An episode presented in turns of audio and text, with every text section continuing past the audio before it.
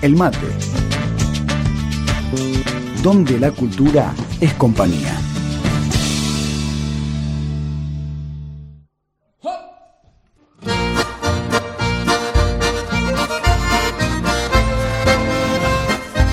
Bien, continuamos, iniciamos la última hora del mate del día de hoy. Ya tenemos a los invitados en piso. Sebastián Fanelo, eh, bueno, Soxy Elizalde, que va a estar acotando, va a ser el coro de la tragedia griega. Un Y yo poco- soy la tragedia griega. Claro. Bueno, un poco nosotros al principio del programa eh, decíamos esto que Seba que te comentaba como propuesta de esta nota, de empezar a rescatar, si bien uno de los trabajos tiene pronto fecha de estreno, a rescatar los trabajos prontos a estrenar, en este caso en, en el teatro local, regional, que están en el proceso de investigación o están en esa instancia antes del estreno, que a veces esa etapa queda queda por fuera de las notas cuando están ya a la hora de mostrar el trabajo y es una etapa que por lo menos a mí en lo particular me interesa bastante, que es el detrás de las escenas o hablar de los procesos de investigación y cómo surgieron. Y en tu caso, Sebastián Fanelo, ¿te gusta que te digan dramaturgo o no? Eh, sí, ahora sí. Ahora sí. Mm. Bueno, director, dramaturgo, eh, dramaturga, actriz, actor, como quiera, como vos prefieras. Ya, por lo menos con eh, Goodbye Stalinski, 10 años, que es, bueno, está el elenco inestable que has, que has formado, y bueno, en el mundo de las tablas ya 15 años. Y ahora pronto a estrenar en el transcurso de esta fecha a fin de año, cuatro trabajos posiblemente, y muchos de ellos en proceso de investigación. ¿Cómo haces? Eh, no hago otra cosa. Entonces no, no trabajo, no, no tengo hijos para criar, no tengo bienes que mantener, no tengo un auto que llevar a un taller, eh, no estudio, salvo de manera autodidacta. Entonces no hago otra cosa, me dedico solo al teatro.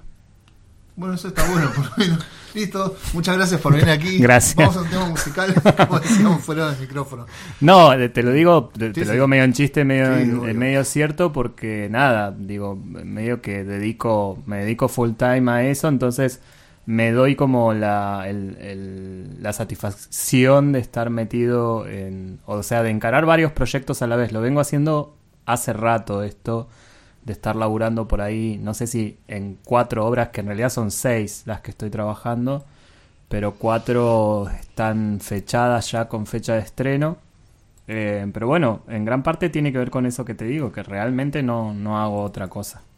¿Y cómo surgen? eh, bueno, los, eh, algunas bueno, hay texto propio, pero ¿cómo surge el proceso de investigación de creación cuando se parte desde, desde cero, desde la página blanco y la página se va escribiendo a medida que se van surgiendo los ensayos o las experimentaciones, las juntadas, las charlas? Depende por ahí, eh, yo hace rato que implementé algo que se llaman como los talleres de investigación escénica y depende mucho de los grupos que, que se van conformando y de cuál es como la pregunta o la curiosidad técnica que en ese momento tenemos como ganas de investigar.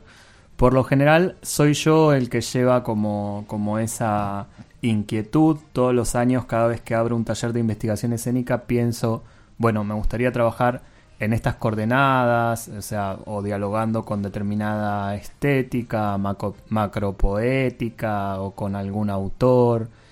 El año pasado, por ejemplo, trabajamos bajo el espectro de em, una estética teatral británica de los años 90 que se conoce como Interface Theater, que sería como la correspondencia, todo el mundo vio Trainspotting, bueno, sería como la correspondencia de ese estilo, de- del estilo de Danny Boyle en el cine, eh, bueno, en el teatro con, con dramaturgas y dramaturgos íconos como Sarah Kane o Mark Ravenhill, trabajamos como con ese universo, eh, muy contemporáneo, muy, muy de punta con, con esto de vivir en un capitalismo y neoliberalismo acérrimo.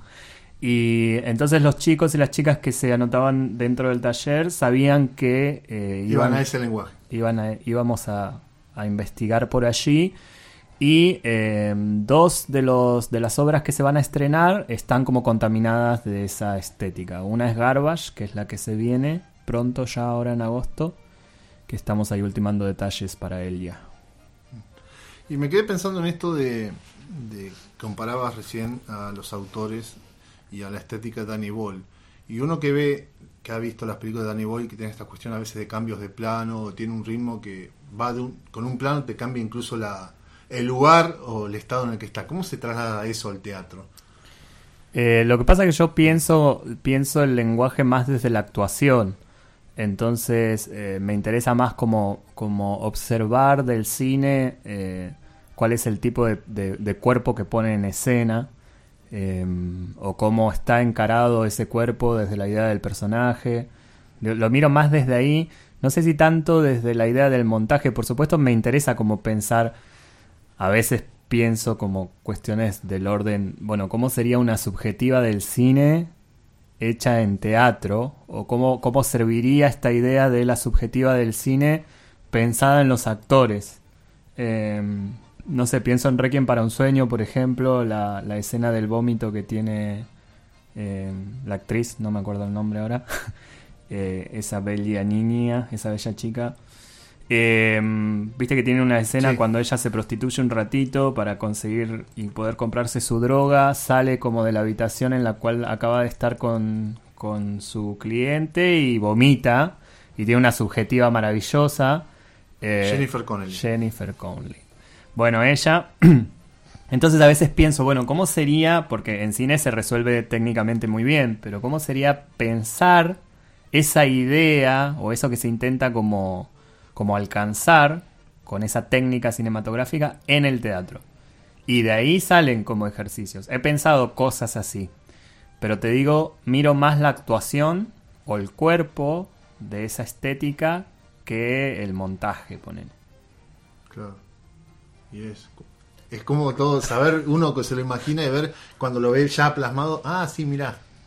Sí, no sé qué van a ver, la verdad. La verdad es que no sé qué van a ver porque, eh, bueno, es siempre una gran pregunta. A nosotras nos gusta mucho lo que viene como quedando.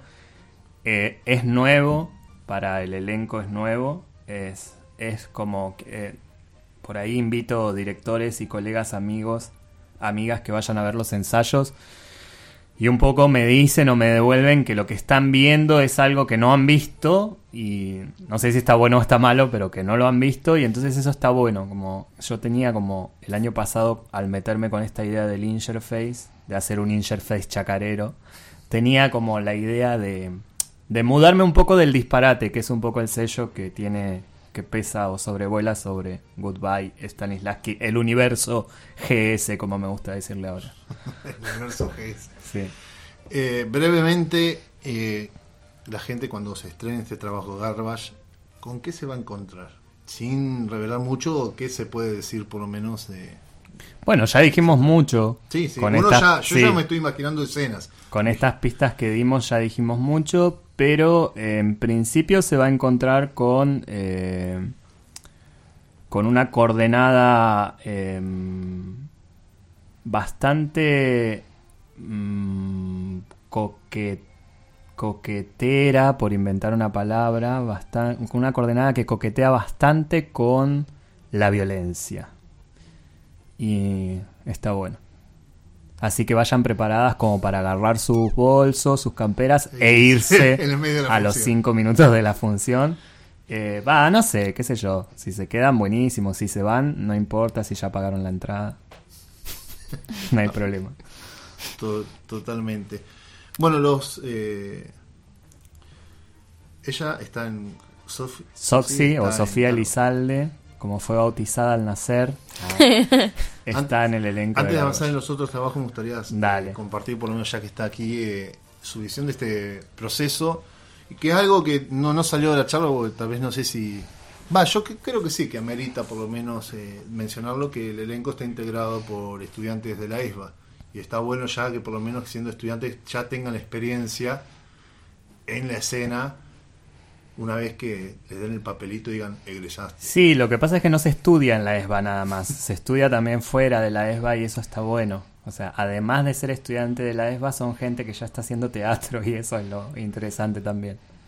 Bueno, Sofi, Soxy, ¿cómo te has sentido con este proceso de investigación que ya tiene casi dos años? Un año y medio, dos años. Sí.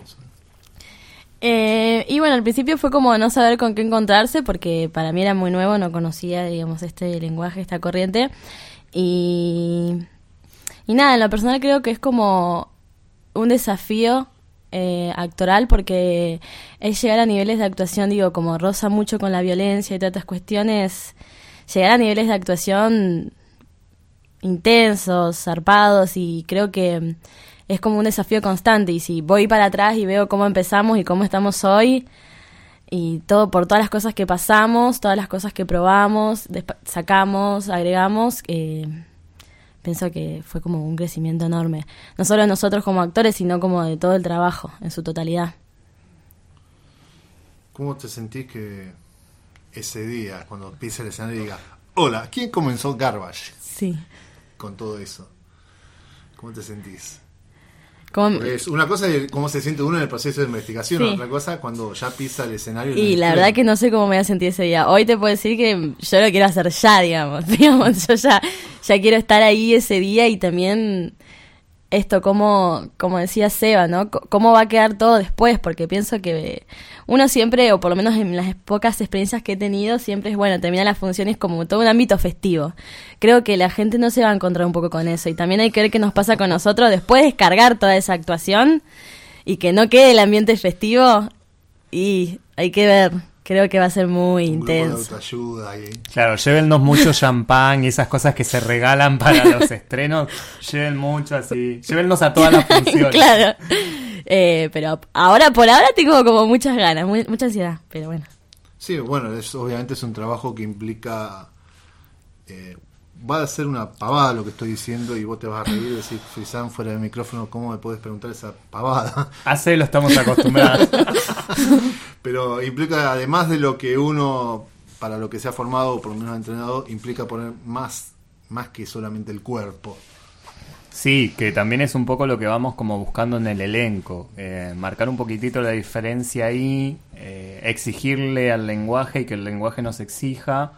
Eh, un poco más, como digo, porque si no yo también siento que haciendo siempre lo mismo eh, me aburriría. Para mí, yo arranqué como, en Goodbye Stanislavski arranqué como eh, tratando de trazar una coordenada teatral que acá no había y por eso salió toda la idea del, del lenguaje, de estudiar el lenguaje, del diálogo disparatado del disparate y como el lenguaje se va renovando constantemente y también una va como tratando de renovarse eh, te vas haciendo preguntas de qué hacer ahora, qué más hacer. Y bueno, vas, vas encontrando también como a medida que vas creciendo y vas investigando más, vas encontrando estéticas análogas o afines que, sucedieron en otros lados y que, y que te pones a pensar, estaría bueno que algo de todo eso pase acá en esta chacra.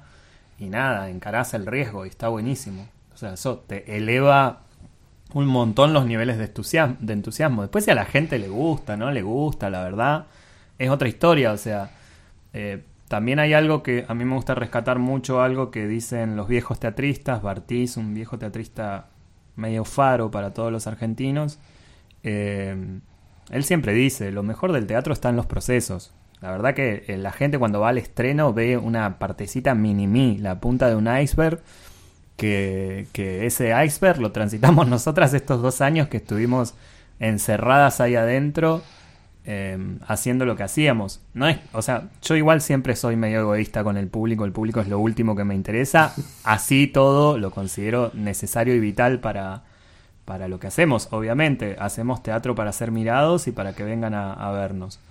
Em, pero realmente te digo que, eh, lo que más nos entusiasma es como, es como meternos en estos problemas, atravesarlos.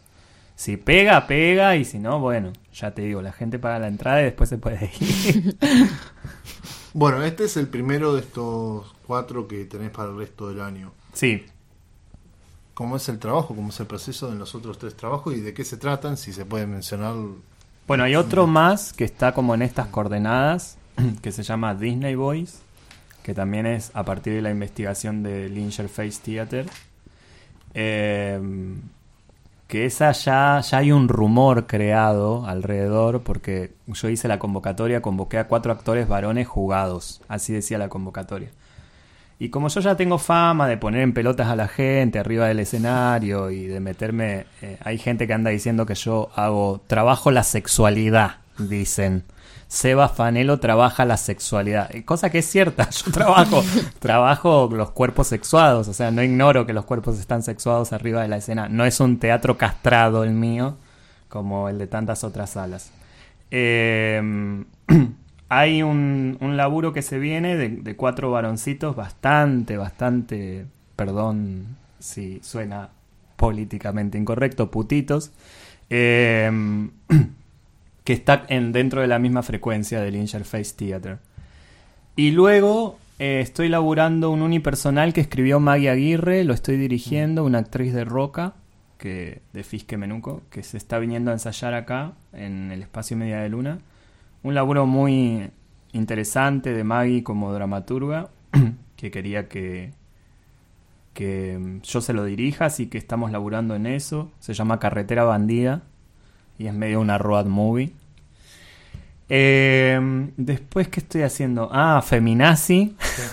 Que en un momento esa iba a ser como una secuela, una segunda parte de Al pie de la teta, ¿puede ser? ¿O lo cambiaste? Yo tenía como, yo tenía como un, un sueño de hacer como la continuidad de la teta, pero terminó derivando en otra cosa. En realidad por, por las ganas de seguir laburando con, con Eva Friedman como actriz y, y involucrar a Fabricio Ávila dentro del proyecto, así que nos juntábamos las tres a tomar cerveza y dijimos, che, tenemos que hacer algo, tenemos que hacer algo, tenemos que hacer algo. Entonces ahí salió Feminazi nutriéndose un poco de algunas cuestiones contemporáneas en torno al feminismo. Eh, ¿Y qué más estoy haciendo? Ah, Wonderland. Claro. Es, esa también, esa, pero esa es para el año que viene, esa va tranqui. Esa también es resabio de los talleres del Interface, pero eso va tranqui. Eh, y algo más me está faltando, Arrogare, Arrogare. una obra viejísima del año de Locote que tenía archivadísima en... ¿Fue uno de del- tus primeros textos o...? No, no de los primeros, pero del viejo Goodbye Stanislavski, media inocentonta la obra. La verdad que yo con el tiempo a esa obra le fui, le fui tomando un poco de, de desprecio, pero cuando la gendarmería empezó a matar eh, gente en... eh, a sacudir gente en Chubut, eh, que pasó el caso Maldonado y demás, Sí, pronto cumplís un año ya. pronto a cumplirse un año, bueno, y que de hecho siguen eh, cometiendo esas aberraciones, nuestras Fuerzas Armadas, eh, el texto cobró como medio... ¿Se resignificó? Se resignificó, cobró como cierta vitalidad y me pareció como político, un momento político interesante para rescatarlo y, volver a hacerlo. Por supuesto lo reescribí un poco porque me, me- parecía media vetusta la, ya la, la dramaturgia esa, media, media mis dramaturgias de antes, media inocentonta. Mm. ¿Te ha pasado con esto? Bueno, Arrogar obviamente fue un revisitarla, pero agarrar de tus primeros textos y ver de hacer como una remake de tus propios trabajos. Eh, no sé si remake. Megaminon, por ejemplo, me gustaría volver a hacerla. eh, pero tal cual está. No sé si, si reescribirla o algo de eso. Eh, de hecho, ya estoy hablando medio con las actrices porque además hicimos muy pocas funciones de esa obra. Fueron cinco, si no me equivoco, más o menos. ¿no? Más, Sí, más. sí. Después hicimos como una pequeña, eh, una pequeña temporada en Teneas. y después yo hago delirios como Dineral, por ejemplo, que estoy haciendo, estoy escribiendo Dineral 2. Y ahí revisito un poco, como por eso esta idea del universo GS, porque ahí revisito un poco las otras obras, me río de mí mismo, parodio personajes de acá. De hecho, a la Radio Calf le hice una parodia en Dineral. acuerdo. Sépanlo, se llama Radio Calfa en Dineral. Y bueno, vuelve, vuelve la parodia a la radio, vuelve la parodia a un montón de cosas. Y, ahí aprovecho para, para volver un poco a mis personajes viejos o, volver un poco como a visitar las obras. Eh, pero más desde ese lado, desde el delirio. No sé si una remake. Para los oyentes que están escuchando, Dineral fue se presentó en 2015 y fue una casi como una novela una saga. Una saga de 10 capítulos, o sea, había la obra en total, más allá de las repeticiones, que tuvo por lo menos hasta, el capítulo 7, si no me equivoco, repetición. Hasta el 8. Hasta el, 8 inclusive. Tuvo repeticiones, era, era casi como... Fue una experiencia bastante interesante, por lo menos desde el público, porque uno se iba encontrando con gente que había estado en la función anterior, iba comentando qué había pasado en el capítulo anterior, como si estuviéramos en una peluquería hablando de la novela de las 4 de la tarde. Así es. Así que un trabajo bastante interesante que bueno, el año que viene seguramente habrá novedades. Bueno, Seba, vamos a la pregunta a Luis Majul del día. ¿Te sentiste bien en la entrevista? Eh, sí, que ya se termina. Qué cortas que son las entrevistas. Tantas cosas que tiene una para decir. No me preguntás qué pienso del, del Piti Álvarez. bueno, ¿querés? Te doy la oportunidad para cerrar y vamos a una tanda y después volveremos con un tema musical. Te doy la oportunidad de decir algo que, que, existe decir y nunca... No, no, no tengo cosas que no haya querido decir. Por suerte las digo, como eh, no me las guardo. Pero no, no, bien, gracias. Gracias a vos por conceder estos espacios, perderlos de esta forma. La verdad que podrías invitar a alguien más interesante. Ah. No, esperemos volver cuando ya estemos ahí con el estreno de Garbage eh, volver que, se nos viene medio en puerto. Cortilla del pie porque en su momento vamos a hacer la nota. En septiembre es un mes bastante importante porque está el, séptimo festival de Mujeres Estamos con la organización de Mujeres a las Tablas, que ya salió la programación eh, y ya salió la venta de los bonos, así que cualquiera que quiera comprarse un bono para ver todas las funciones del festi, me, me escribe ahí por Facebook me contacta, tenemos bonos a la venta para ese festival que está saliendo cada año más zarpado y después en la semana siguiente está confirmado la, presencia de la visita de Leonor Silvestri. Y viene Leonor Silvestri, mi amiga Leonor de Buenos Aires, a dar talleres eh, y vamos a estar haciendo un subdesarrollo que es un ciclo delirante también que hemos inventado con ella como actriz estrella. Genial. Bueno, eh, en su momento estaremos haciendo eh, las respectivas notas. Buenísimo. Muchas gracias, Eva, muchas gracias, Soxy. bueno, por venir aquí a la radio y bueno, Gracias al oyente, porque sin los oyentes no seríamos nada. gracias por no apagar la radio. Este Exacto, muchas gracias. Vamos a una tanda, tema musical y vamos a hablar de un tema que transcurrió acá en, el mar, en la región en el marco de algunas novedades poco gratas del Instituto Nacional de la Música. El mate. Nuestra cultura con sabor a compañía.